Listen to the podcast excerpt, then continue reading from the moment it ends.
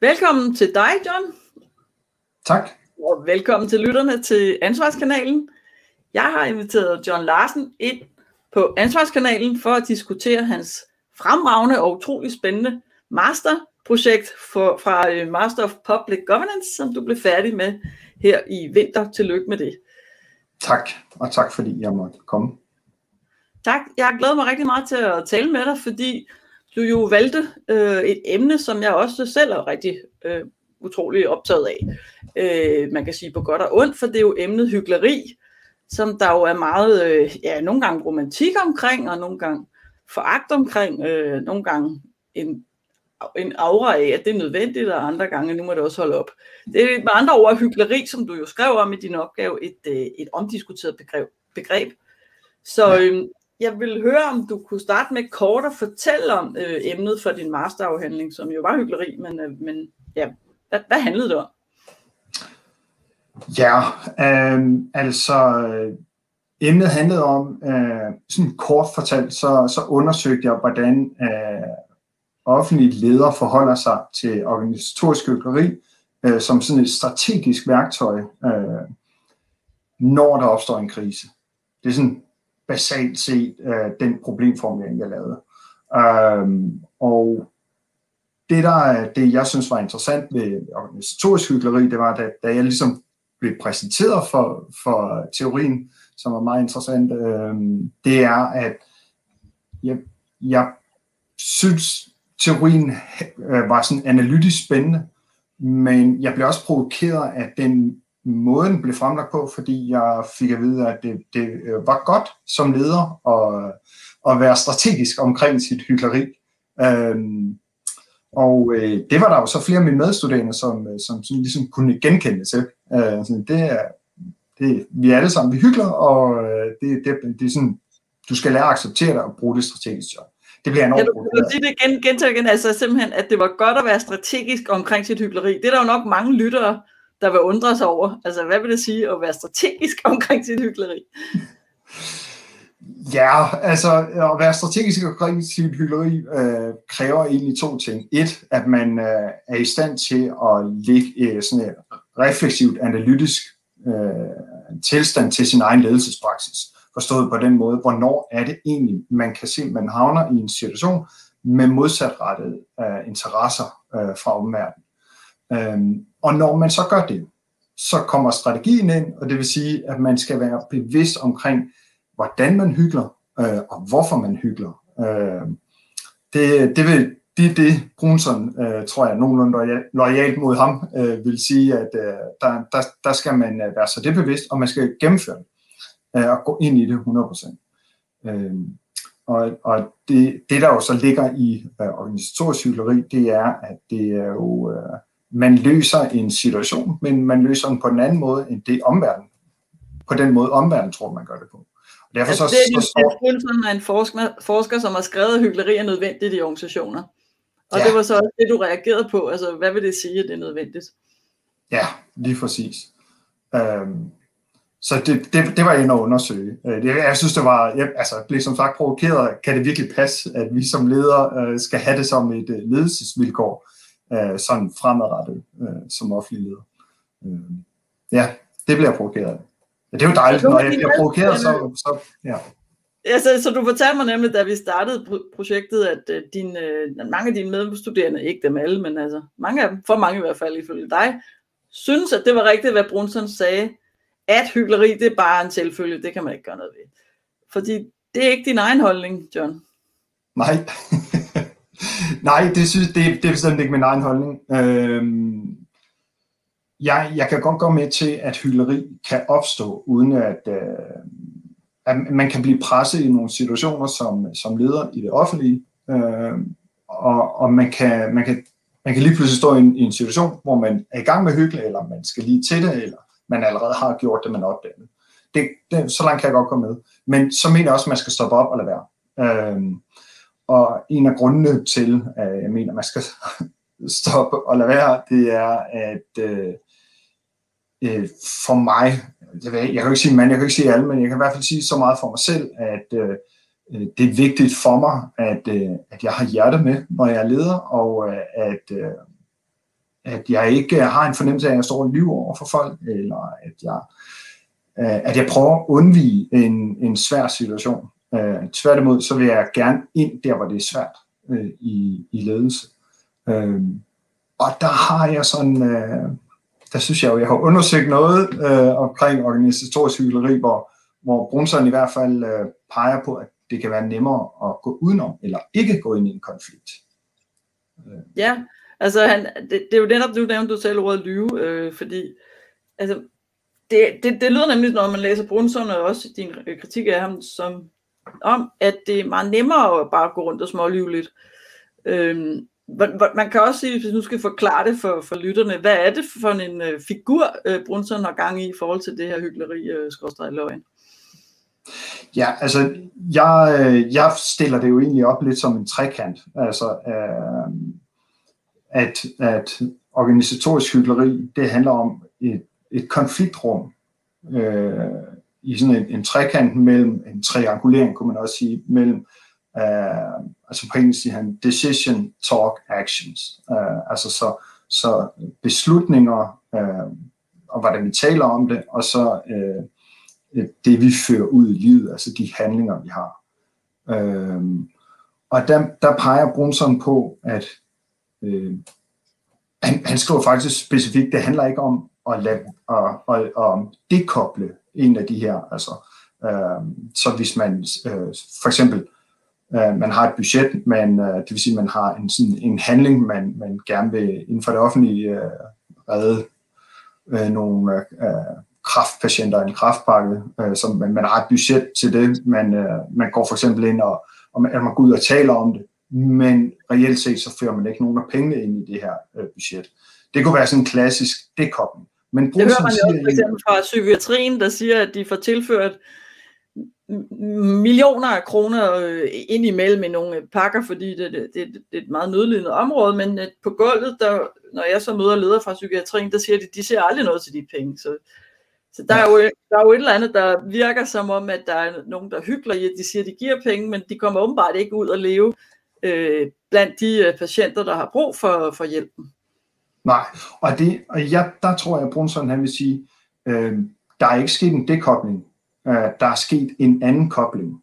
Og, og det er her, hvor, han, hvor, hvor teorien den virkelig går ind i gråzonen, øh, fordi det bliver utrolig svært, når man kigger udefra og identificerer, hvor ligger ansvaret. Hvor er det her ansvar placeret? Hvem er det, der gør det her? Og, og Brunson øh, siger også omkring sin, øh, sin teori, den fungerer ikke, hvis omverdenen kender til den teorien fungerer, når omverdenen ikke ved, at man er i gang med at hygge.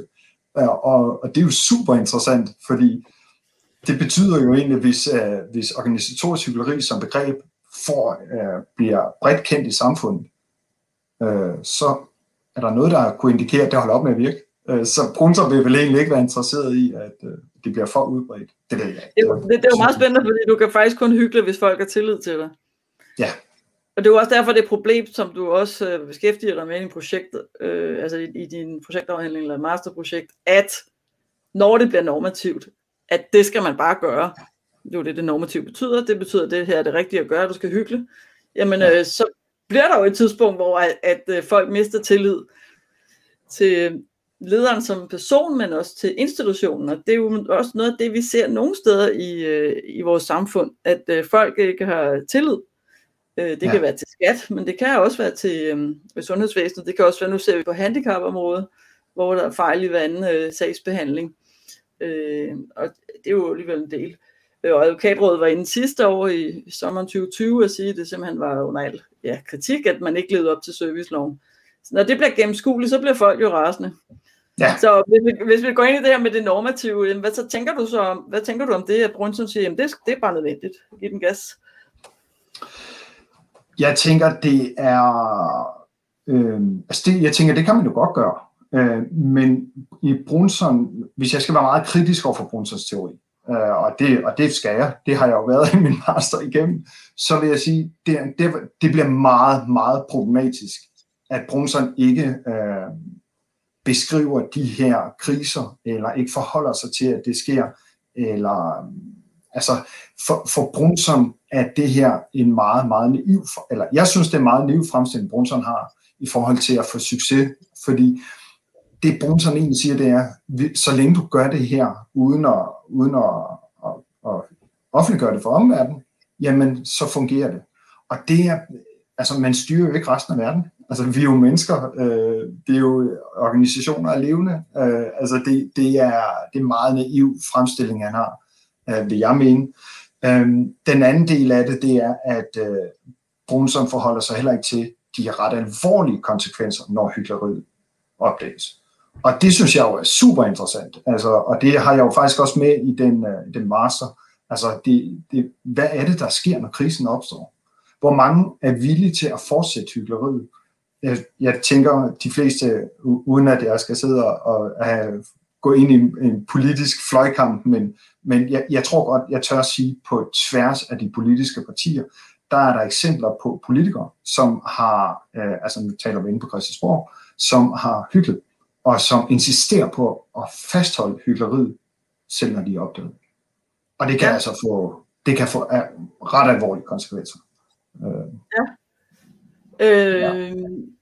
Men altså, nu talte du lige før om øh, din vignette. Måske kan du forklare, hvordan det er, du selv konstruerede det, din opgave, også til inspiration for andre. Øh, den her sag omkring hyggeleri, du lavede jo en case, som du så ja. bad nogle respondenter forholde sig til.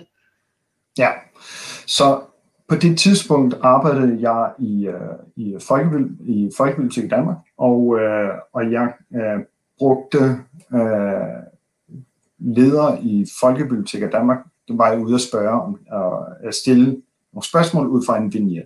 Og en, en vignet øh, kan man definere som en kort beskrivelse af en samfundsmæssig problemstilling som indeholder øh, som værdier eller følelser, øh, som er, som, som, og konflikter, som kan være svære at tale om.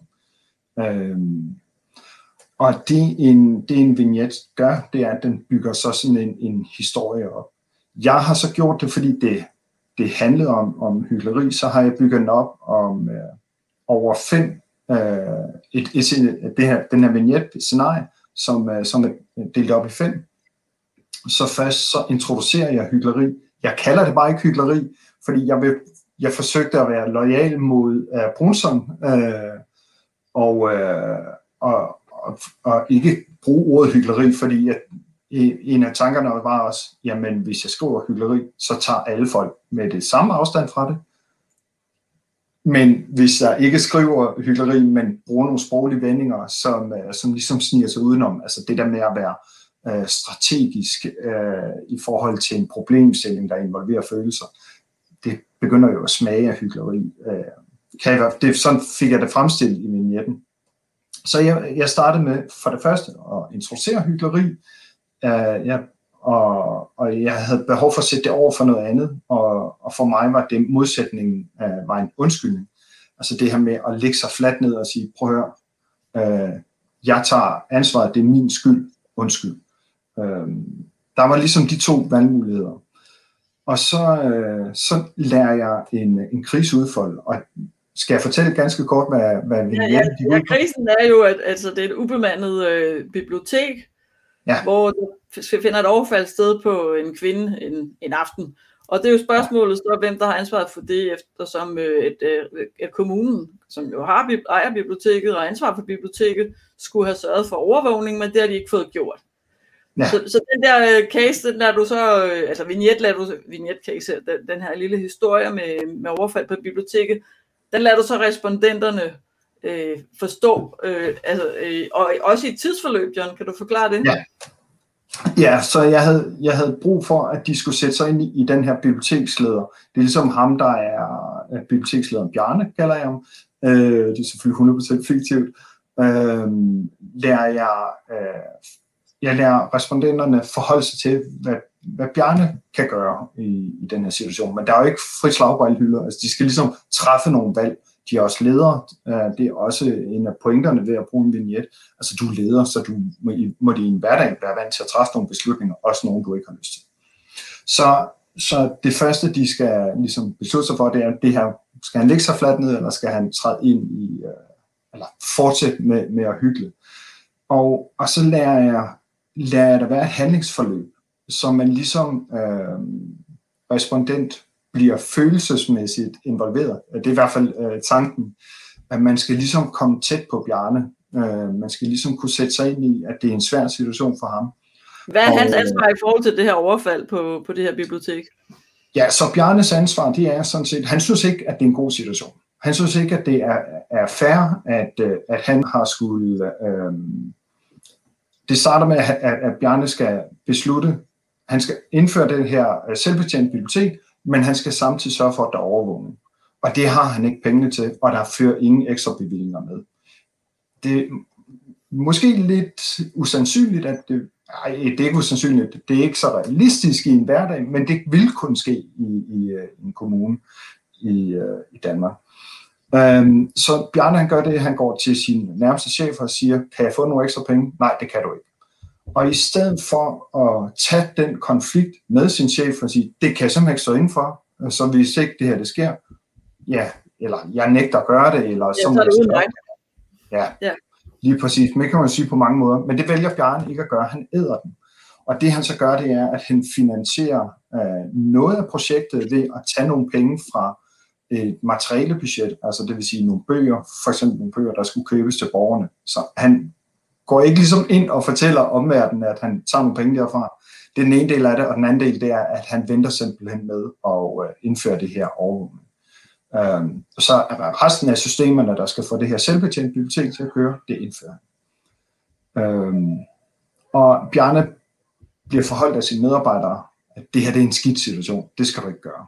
Men og det er før overfaldet er sket. Og det er før overfaldet. Så går der et par måneder, tiden går lidt, og så sker overfaldet. Og i det øjeblik, overfaldet sker, der gør Bjarne øh, det, at han, øh, han fremlægger øh, den her situation til, øh, til borgmesteren, som ret hurtigt er op igennem systemet, men også til borgmesteren siger, der er noget her, det er ikke rigtig godt. Øh, og Bjarne gør det, at han han går egentlig ikke ind og siger undskyld, men han beskriver den her situation. Så han siger ikke undskyld til den kvinde, der er blevet overfaldet? Nej. Han siger ikke undskyld til hende. Han siger heller ikke undskyld til uh, borgmesteren. Og det må man så sige, skulle han det? Det, det kan man jo så diskutere. Ja, det kunne man godt. Han repræsenterer jo også det offentlige borgmesteren. Han kunne også undskylde i avisen over for offentligheden. Det kunne han også. Han har i, han har i, i bund og grund mange muligheder for at, at uh, træde i karakter som leder. Uh, og, og, at være den leder, han egentlig starter med at udgive for at være, for han er jo ikke tilfreds med situationen. Men han bliver fanget i, at han er startet med at hygge, og hvad skal han så gøre nu?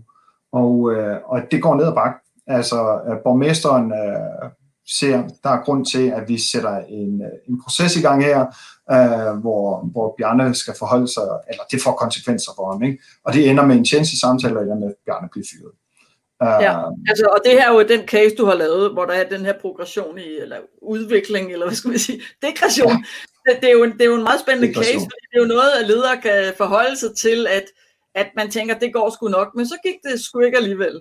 Altså, det er jo derfor, det er meget, meget spændende i forhold til, til hyggeleri. Altså, hvor langt skal man gå, hvornår skal man... Øh, altså, du har jo sagt, øh, du synes jo, han fra start skulle have sagt, hvis I ikke vil finansiere overvågningen, giver det ikke mening at have det her ubemandede åbne øh, bibliotek om aftenen. Ja. Og der tror jeg, at det er rigtig, rigtig vigtigt som leder. Øh, altså, kunne det ske for mig? Ja, det kunne det. Altså, det, det, jeg, jeg tror, det er vigtigt som leder, at man erkender, at man, øh, man på ingen måde er perfekt. Men, men derfor kan man godt stræbe efter ikke at havne i sådan nogle situationer her. Og, og, øh, og der synes jeg også, at en vignet kan noget, fordi man bliver som leder sådan, øh, altså jeg har ikke bygget den op til, at noget er rigtigt eller forkert. Det jeg, byg, det, jeg har bygget vignetten op efter, det er, at man, der bliver skabt et refleksivt rum, øh, hvor man som leder sådan ligesom kan forholde sig til, øh, nærmer vi os noget etik nu, hvor er tillid hen i det her? Øh, ja, øh, og det, det, det skal der være plads til. Men det men, man men, også skal vide, det er konsekvens når en sådan situation opstår, konsekvensen, den kan potentielt falde og ramme en som en boomerang. Ikke?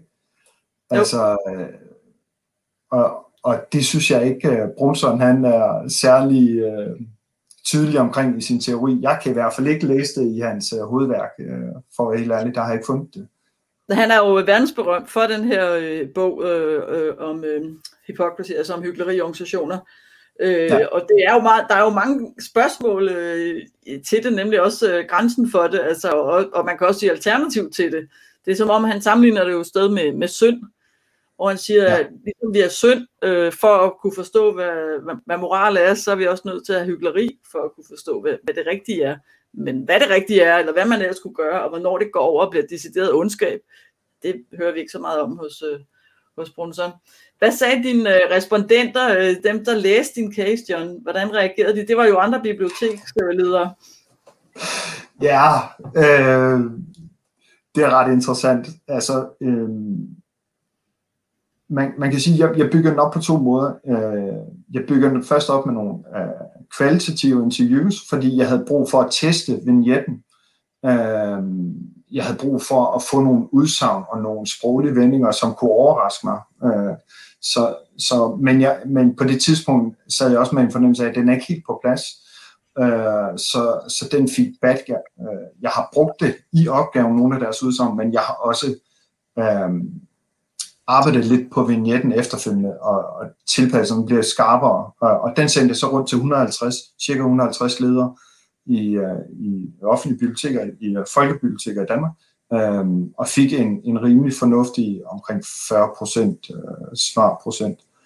Og nogle af dem, der ikke svarede mig, øh, de skrev til mig, og de var vrede. Øh, det er helt fantastisk. Øh, altså jeg kan godt lide, når, der, når man kan mærke energien i folk. Øh, det, øh, det har jeg meget nemt med som leder. Øh, det er straks svært, hvis jeg ikke kan, kan læse folk. Øh, og, og, øh, og, og nogen, nogen sagde, øh, det startede med at være spændende, og så blev jeg, så blev jeg skubbet ud af nogle valg, jeg ikke har lyst til. Og jeg synes i øvrigt ikke, at det er en videnskabelig øh, øh, måde at, at gå til øh, på.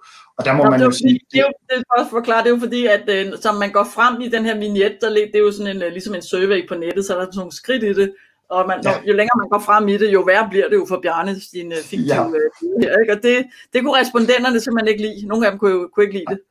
Nej, og de stoppede så, og det jeg så, øh, det jeg så gjorde, øh, det var, at jeg, jeg svarede dem alle sammen.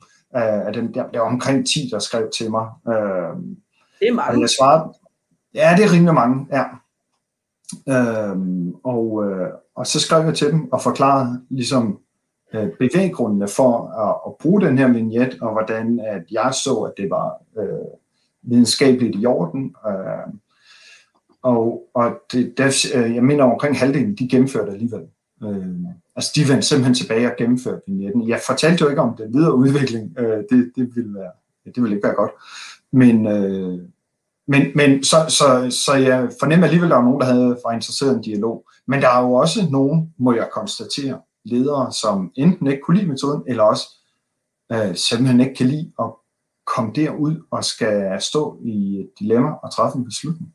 Øh. Men hvorfor bliver de provokeret, tror du, af, af den her sag? At det er altid, det er jo, jeg går ikke ind for, at man skal provokere i tid og utid, men nogle gange så er der jo noget i det, som du også siger, en energi. Altså, der ligger noget vigtigt i det, i ja. det man bliver provokeret af nogle gange, ikke altid. Så hvad tror du, de bliver provokeret af her, de, de der respondenter i forhold til Bjarne? Jeg tror, de bliver provokeret af, at øh, Bjarne øh, for det første øh, ikke, ikke øh, at han ikke søger andre veje. Altså, at, at de, de mangler en handlemulighed. Øh, det var der i hvert fald et par enkelte af dem, som skrev sådan, jeg synes, øh, de muligheder, at han enten skal enten skal han fortsætte øh, med at, at træde an, eller også så skal han undskylde. Og, og det, det bliver de provokeret af. De vil gerne finde sådan en gylden middelvej. Og, øh, det er jo også interessant, fordi... Men hvad, er der, faktisk... hvad er der imellem at træde vand og sige undskyld? Hvad er der derimellem? Jamen, jeg tænker ikke, der er noget. Nej, i den... fordi det er vel enten eller. Altså, enten går du ind i det, ja. eller også går du ikke ind i det, ikke? Lige præcis. Altså, det, det, jeg kan ikke se, det, men det, ja. ja. I, I virkeligheden, så det de, det de siger, det er, vi vil gerne hygge, vi vil bare ikke tages i det. Det er egentlig det, de siger. Så, altså, sådan forstår jeg det også. Fordi ja. man, altså, øh, det, der, der er jo nemlig, det, altså, ja, de bliver provokeret af, enten så kan de sige undskyld, fordi, øh, på, altså, at Bjarne skulle det, de skal jo vælge, hvad, hvad de synes, Bjarne skal gøre. Øh, og enten kan de sige, jamen jeg synes, Bjarne han skal sige undskyld, og dermed har man jo anerkendt øh, og, erkendt sin skyld, at man ikke ja. har taget det alvorligt, at der kunne ske overfald. Øh, og at man øh, må prøve at forhindre det ved at gøre opmærksom på overvågning, så kunne man, så man sige undskyld, fordi man ikke har sikret det, eller ja han hygger bare videre derudad. Og øh, det er jo også interessant, som også dine øh, tal viser, at øh, de er jo ikke sådan helt vilde med, altså heller ikke når de skal krydse med nogle af de to muligheder. Nej, de er ikke helt vilde med, med nogle af de to muligheder, men det der også er interessant, det er, at der i, i, øh, i de øh, respondenternes svar, er der en tydelig bevægelse fra, at de er indstillet på at ville hygge til i det øjeblik, krisen opstår. Altså i det øjeblik, den bliver meget tydelig, at det, det har konsekvenser, så skifter de. Så vil de faktisk gerne sige undskyld. Uh, så, og det er jo også en interessant tanke. Altså, så, så øhm, det kunne i hvert fald... Men det er jo bare, så noget helt derud. Så ja. det er jo også interessant, som du også, 29 øh, procent siger så til alligevel, når de når fuldstændig ud på kanten, okay, jeg siger undskyld. Altså det kunne måske ja. have været klædeligt, hvis respondenterne havde syntes, altså, ja, det gælder nok for mange i virkeligheden, at øh, man enten forhindrede, at det overhovedet kunne ske, eller at man så snart det sker, simpelthen sagde, vi har fejlet. Øh. Det er for dårligt, det er vores ansvar, det er vores skyld, øh, det skal håndteres nu. Men, men, altså, men altså, Bjarne han prøver jo bare at se, hvor langt han kan gå.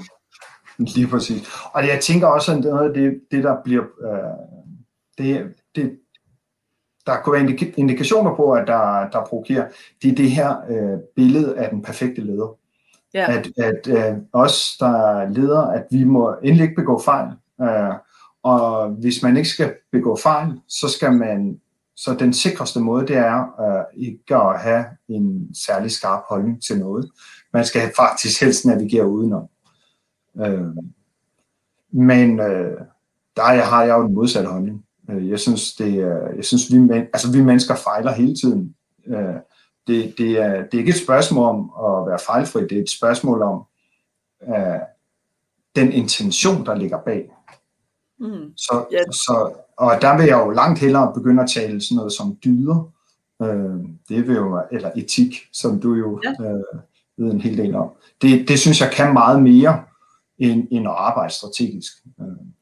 Men hvorfor er det egentlig, altså nu, jeg forsker forsker i det, som du ved, og som nogle lytter nu sikkert ved, øh, men hvad tænker du, John, altså nu er det jo dig, der har skrevet specialet, du har jo skrevet det, som du synes, det skulle, skulle skrives. Hvor, hvor, hvorfor tænker du, at det, det er nemmere at være for eksempel ærlig, som du også skriver om, øh, eller etisk, som du også skriver om? Altså hvorfor er det nemmere end bare at lyve lidt? Jeg, jeg, tror, jeg tror, man skal grave øh, dybt i sig selv som leder. Øh, det tror jeg faktisk, alle ledere skal. Øh, og så finde, hvad øh, at ville et, øh, tænker jeg, vil være passende her, øh, Kirkegaard vil sige, øh, at man, man skal finde sin rettesnor i livet. Og, øh, og for mig er, øh, er det utrolig vigtigt, øh, når jeg står op om morgenen, at jeg kan se mig selv i spejlet. Og det kan jeg ikke, hvis jeg lyver. Det kan jeg heller ikke, hvis jeg, øh, altså en hvid løgn. Altså det, det er sådan underligt, øh, for mig er det et underligt begreb. Øh, det, det, det er at lægge sådan en, en eller anden form for vægtning ind af begrebet løgn. Altså enten så er det vel løgn, eller også er det ikke en løgn. Øh, det er ret pudsigt, at der opstår nemlig nogle sproglige finurligheder øh, i det her. Øh, hvis man lægger mærke til det, og det vil jeg også anbefale alle, der lytter øh, her, øh, forskellen mellem at sige undskyld og beklage. Øh, altså, vi, ja. vi er meget glade for at beklage noget, men vi er ikke glade for at sige undskyld. Det skriver du nemlig også noget om. Altså, vi har det jo øh, også i både eksistens og ledelse på MPG og på mit valgfag på bachelor. Altså, ja. hvad er forskellen på det her apology og apologia? Hvad er forskellen på det? Ja, så øhm, egentlig så uh, apology uh, stammer fra, fra det her uh, mere culpa, altså uh, gennem min skyld, en erkendelse af, at jeg tog fejl. Ja. Og øhm, apologia er en, en, en anden forklarende overvisning af sagens omstændigheder. Ja. Um, så, Hvor man ikke undskylder. hvor man faktisk ikke undskylder. Man, altså, forklarer, man forklarer bare, og tit så kan forklaringen være, at det er jo faktisk lidt din egen fejl, ikke? jo, lige præcis. Altså, så, så der kommer sådan en sproglig... Øh, øh, ja, ja, du må, jeg vil gerne beklage, hvis du opfatter, hvis du opfatter på den måde. Det kunne være sådan en sproglig vending, som i virkeligheden betyder, prøv at høre, du har taget helt fejl, jeg har ikke gjort noget forkert. Uh, det er i virkeligheden et, et frontalangreb, uh, øh, hvis man tænker lidt over det. Uh, og det, det, det synes jeg, den, altså, man, der skal man være skarp og, og, øh, over de her sprogligheder, og det synes jeg faktisk også, man skal som leder. Altså, tænk nu, hvis man kommer til at sige beklag over for en medarbejder, som, eller fra en anden leder, eller hvem det må være, øh, og man egentlig inderst inde mente, undskyld, det var min fejl. Men mm. man bliver fanget i et eller andet uh, sproglig vending, som bare lige er nem. Uh, og det er jo rigtig skidt. Så, så, så der, der synes jeg, både man som modtager af, en beklagelse eller en undskyldning skal være skarp. Så bestemt også, man skal som, som afsender. Hvorfor er det så svært for organisationer at sige undskyld? Øhm, det nemme svar vil jo være at sige, at det har økonomiske konsekvenser.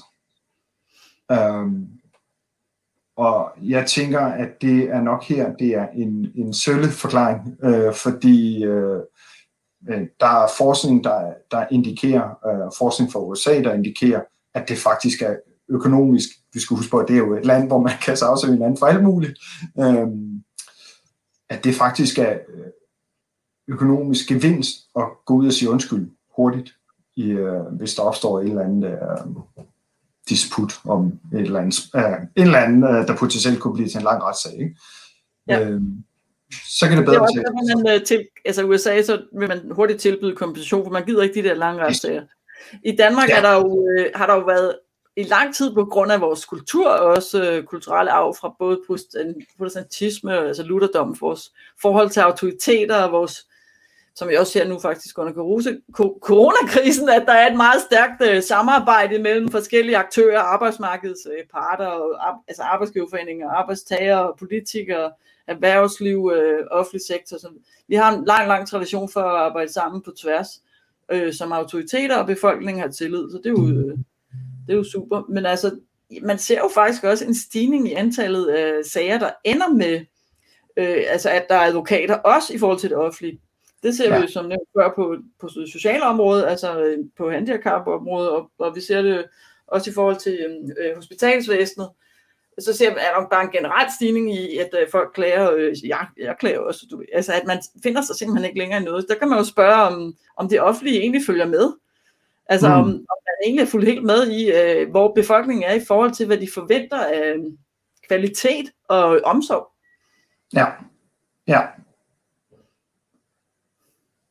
det er, nogle, det er jo nogle, jeg føler næsten, jeg skal uh, svare på spørgsmål. Det tror jeg faktisk ikke, jeg vil, fordi det vil Nej, jeg ikke men det, er også mere et, et, et spørgsmål, vi generelt jo også øh, i forhold til, jeg lytter kan reflektere over, fordi jeg tænker nemlig, ja. vi har jo ofte diskuteret øh, på eksistens og ledelse, altså det her valgfag på NPG på CBS, om man som offentlig leder burde undskylde noget mere. Ofte siger ledere, det vil vi ikke, fordi så skal vi til at betale, og nogle gange for eksempel også med de her børneomsorgssvigtsager, hvor man bevisligt har fejlet, øh, som i sit tilsyn, som der har været en sag blandt andet i Slagelse. Ja. Hvorfor skal man så ikke betale? Det, jeg har nok svært ved at forstå, hvorfor man ikke skal betale, hvis man har fejlet. Altså, øh, hvis man ja. har svigtet og øh, ja, bare negligeret groft øh, det, man skulle. Øh, nogle gange går det at negligere jo også ud på, at man, man netop ikke får ryddet op i nogle organisationer. Øh, altså Knud Aarup var jo frem her i morges også, var det Godmorgen øh, Danmark, øh, den ene eller den anden kanal, og tale om, øh, at nogle af de her institutioner, hvor der stadigvæk foregår vold mod børn, der er fjernet fra, fra hjemmet, øh, hvilket man jo troede var 100 år siden, men det sker stadigvæk, at der har man simpelthen, man, øh, over, man, øh, lever, man lever ikke op til sin tilsynspligt i forhold til de her institutioner. Øh, og det, det kan jo ikke være ok. I hvert fald sidder vi som almindelige dødkedelige middelklasseborgere, jeg, mig i hvert fald, og synes, der, der må man da betale, hvis man svigter. Det kan være, det er det, der retter op på, at det offentlige øh, får, får øje på det ansvar. Det, det kan være. Jeg tænker også, øh, det er afgjort, der er en pointe der, men jeg tænker også, der er en pointe, øh, der hedder tid. Så organisationer er jo, øh, er jo også defineret ved at være omskiftelige. Øh, så, så altså, der er øh, os, der er ledere, vi skifter jo en gang imellem arbejde. Og, øh, og det, der er interessant, det er, øh, så kommer der en ny leder ind. Skal den nye leder så stå til ansvar for noget, der egentlig er sket for to år siden? Det skal øh, og, og, mit, og mit korte svar, det er ja. Øh, jeg og i hvert fald til, altså man arver øh, øh, bandordsager, altså man arver sager fra sine forgængere. Ja. Øh, men det er, jo netop, det er jo meget rigtigt at tage op, John, fordi nogle gange, jeg har jo mødt, jeg ved ikke, hundredvis af ledere, tusindvis af ledere. Du ved, de, så siger de, jamen, øh, jeg vil da ikke undskylde, eller beklage, eller overhovedet nærmest forholde mig til det, som øh, de andre gjorde forkert for øh, et år siden, 10 år siden, 20 år siden. Det er jo også det samme, vi har haft med de vestindiske øer, og ja, perfekt eksempel.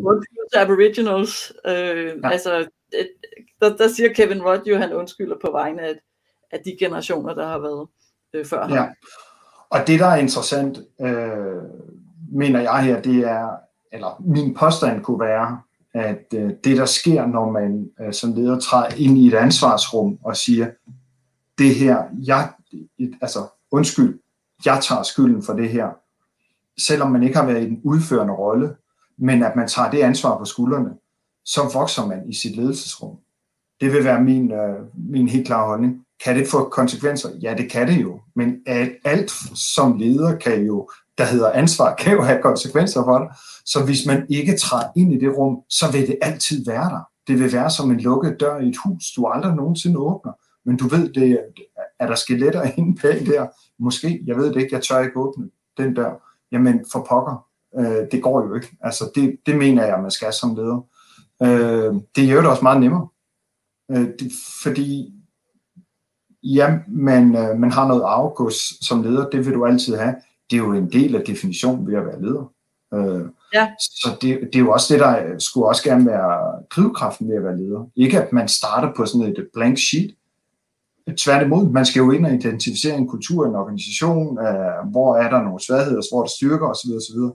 Øh, hvis ikke man synes, det er interessant, så er jeg ikke sikker på, at man skal være leder. Øh, så langt vil jeg gerne gå.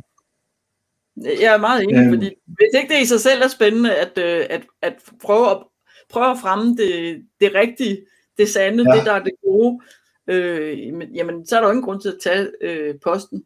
Øh, altså, man kan finde på alle mulige grunde til, at folk alligevel gør det, men, men man må sige, at hvis der ikke er et ideal om, at der er noget, der er rigtigt og noget, der er forkert, så er det jo faktisk ligegyldigt, hvem der sidder på posten. Må, må, jeg læse, må jeg læse noget? Det passer lidt ind i det her, øh, om det her, hvor, hvorfor skal man egentlig undskylde?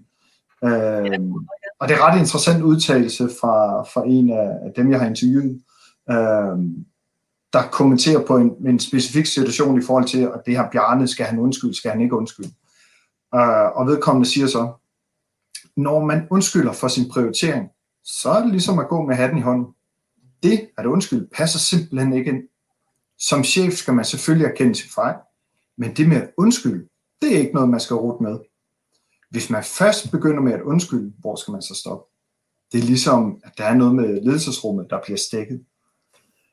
Altså, jeg, for mig, da, da jeg sådan, øh, jeg gennemførte jo interviewet, og jeg tog noter og så videre, og så, da jeg transkriberede, så, så altså, tænkte jeg, at det her, det er for mig, at, at jeg kunne genkende noget. Jeg har hørt det her før. Øh, og, og og, og der, altså, der er både nogle sproglige vendinger, det er ikke noget, man skal, altså det er undskyld, det er ikke noget, man skal rute med. Hvorfor egentlig ikke?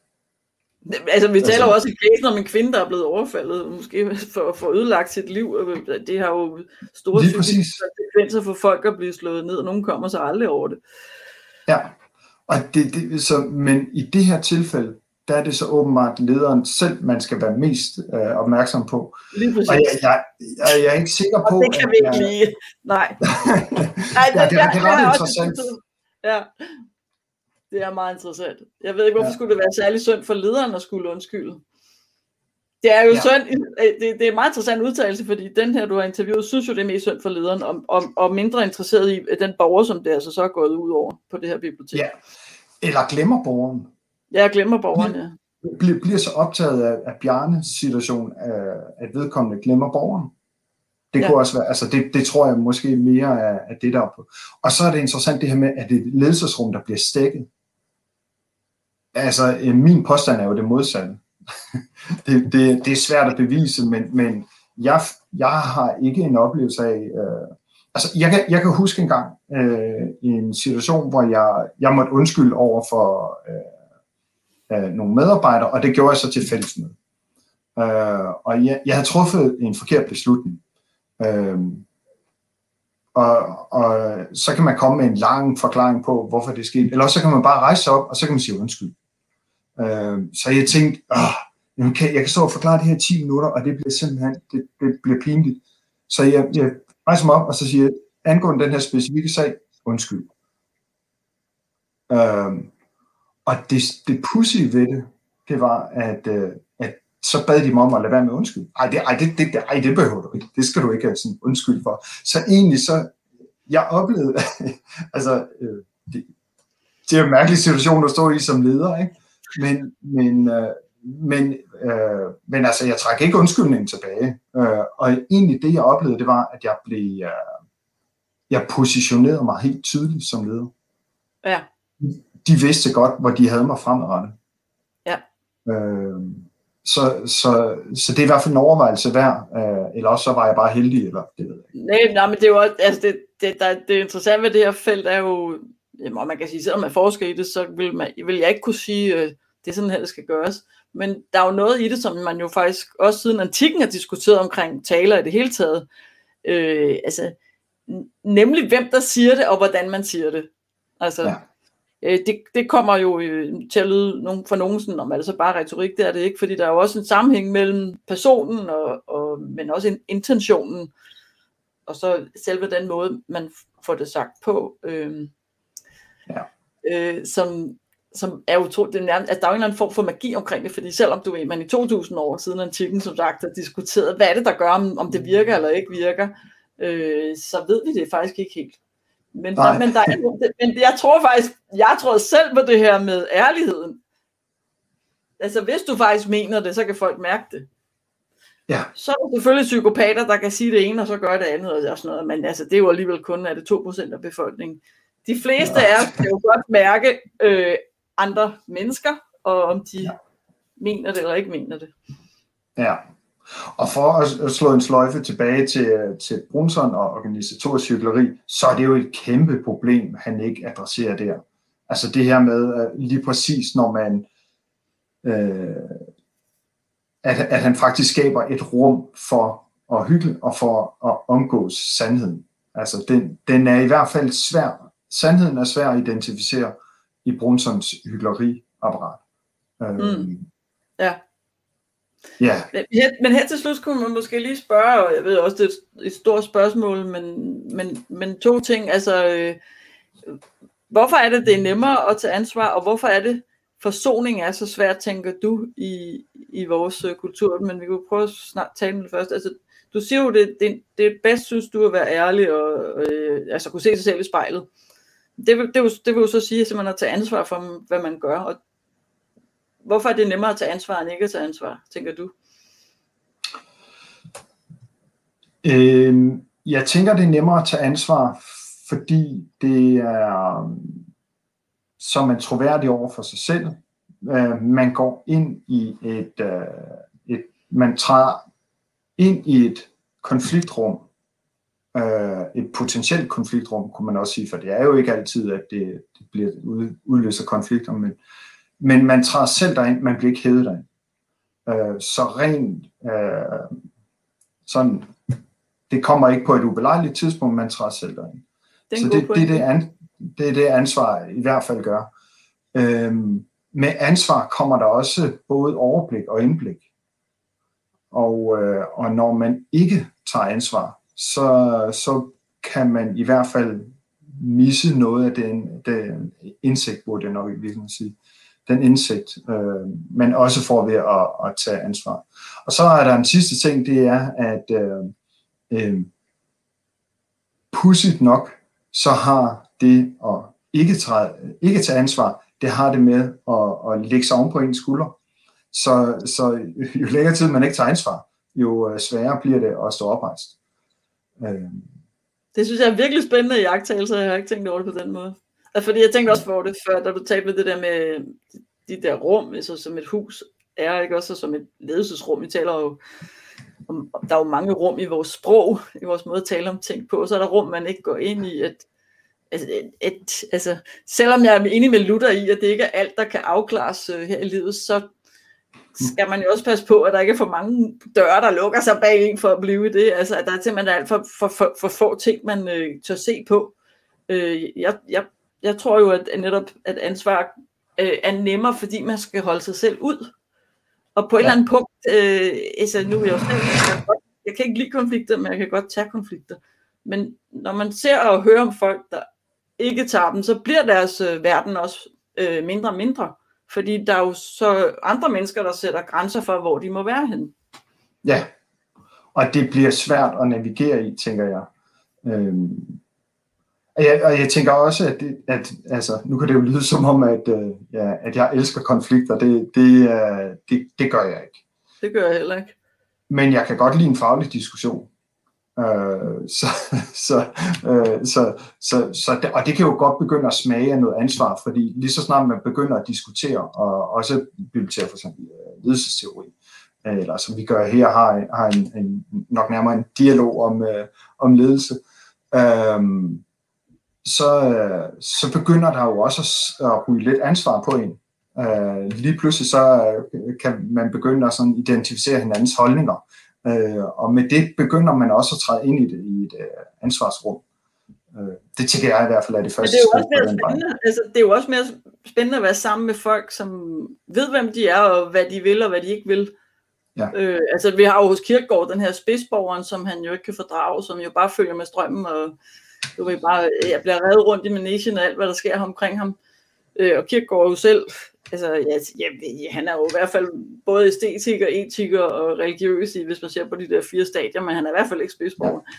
Ja. Øh, nej, så, nej, nej. Så, det, så de der, du ved, alt, alt andet end spidsborger, altså heller æstetiker, heller etiker, heller religiøs, fordi så står du for noget, og så ved du noget, ja. og så, så er du nogen, ikke? Øhm, altså det er jo også det, som det her subjektivitets øh, tænkning handler om. Det er jo, hvem er du? Og så kan man ja. også møde andre, og så kan det blive spændende. Men, men det er jo også det, som, som måske naturligt, John, bringer os til forsoning. Fordi øh, forsoning ja. er jo også at møde et andet menneske i den forskellighed, der er imellem mennesker, og det, som vi også har til fælles i vores forskellighed, altså vores menneskelighed. Ja. Øhm, hvad, hvad tænker du, hvorfor er vi så bange for den der forsoning i dansk kultur? Åh, oh, øh, det bliver et, altså Okay, jeg, jeg, jeg kommer til at, at rave lidt ud efter nogle, øh, nogle påstande her, men, men øh, jeg kunne godt forestille mig, at øh, vi har lidt øh, jantelov indover, øh, øh, hvis, øh, hvis jeg skulle starte der. Øh, og når jeg siger det på den måde, så er det fordi, det der sker med forsoning, det er, at, øh, at den her sky, når, når vi taler om forsoning i, i, øh, i en, måske også en mere øh, religiøs øh, forstand, men at skylden den ophæves. Altså det er jo det forsoning kan, når, når noget er forsonende. Øh, hvis, hvis, hvis der har været en konflikt, og, og øh, hvis der har været en konflikt mellem os, og jeg siger undskyld, jeg har gjort noget forkert, undskyld. Hvis, hvis det lykkes os, nu siger jeg det meget simpelt, men det vil være en proces, men at skabe en for, forsoning, så vil du ikke vende tilbage til den og bruge den som et, uh, et magtredskab, eller uh, ligesom at sådan, prikke lidt til mig. Uh, det er jo ikke det, forsoning gør. Forsoning er at komme videre og ophæve mm. den her skyld. Ja. Ja. Og janteloven, den gør det stik modsat. Den, den holder os nede som mennesker. Det kan også noget andet, altså det er ikke for at starte en lang diskussion om, Nej, men der det... ligger noget, det er for at sige, der ligger noget kulturelt her uh, på spil. Uh, vi kan godt ligesom lide at have noget på hinanden. Øh, man kunne tage det sådan, altså Lars Lykke og, og hans, øh, hans sag med, med noget tøj. Det er underbukser. Ja, underbukser, ikke? Jeg kan øh, og, bare, og, og man tænker, hvis det, hvis, hvis det, hvis det er det værste, øh, så går det nok, ikke? Øh, ja. men, men, øh, men den får han ikke. Uh, den får han aldrig vel. Altså, det, det, sådan har vi det lidt som danskere. Du taler på en befolkning. Det er, også Nej, det, det er meget interessant, øh, fordi jeg spørger mange mennesker om det, og jeg har ikke hørt nogen sige jantelov før. Jeg kan sagtens forstå, hvad du mener. Uh, det, det er lidt ligesom om, at det, det der med simpelthen altså at skulle opgive den der øh, ting, man er sur over, det, det er simpelthen for svært. Og det er jo ja. meget interessant, hvis man ser på sådan gospel, øh, Afro-American gospel kultur, der øh, siger de jo tit, øh, at den, det går mest ud over, hvis man er sur, det er jo øh, en selv, øh, eller er det Buddha, der siger, øh, at øh, være vred med, mod nogen er øh, ligesom at, og, øh, at drikke gift og tro, det, det hjælper, ikke? Altså, at vreden er, er, er gift. Øh, ja. det, det hjælper ikke.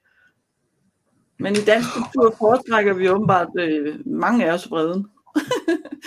det kan vi, vi kan det, det er altså øh, men man tænker også, altså jeg, jeg tænker i hvert fald nogle gange, når vi, øh, vi, kan, vi kan godt lide at pege, når der opstår et problem i samfundet, så kan vi godt lide at pege ind mod borgen. Øh, der sidder nogle politikere derinde, og, øh, og de tager fejl alle sammen. Øh, I hvert fald hvis man spørger os som befolkning.